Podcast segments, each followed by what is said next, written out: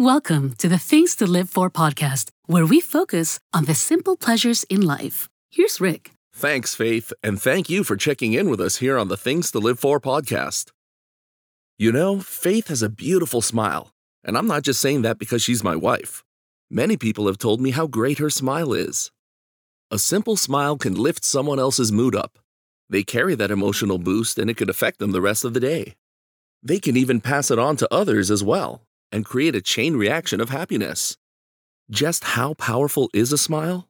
Suicide survivors have said that if someone had just smiled at them that day, they wouldn't have attempted it. The benefits of smiling are not just limited to the recipient. When you smile, your brain releases endorphins, dopamine, and serotonin. What does that mean?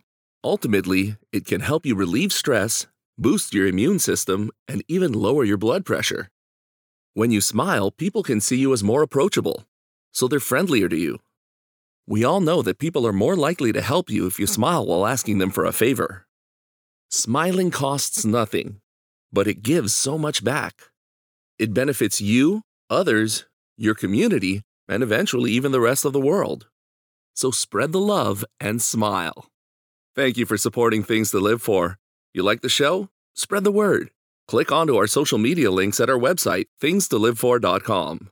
That's things, the number two, livefor.com. This edition of the Things to Live For podcast is made possible by Daryl Woodz. Check out his music and videos at darylwoodz.com. That's D A R Y L, Woods with a Z.com. Are you in crisis?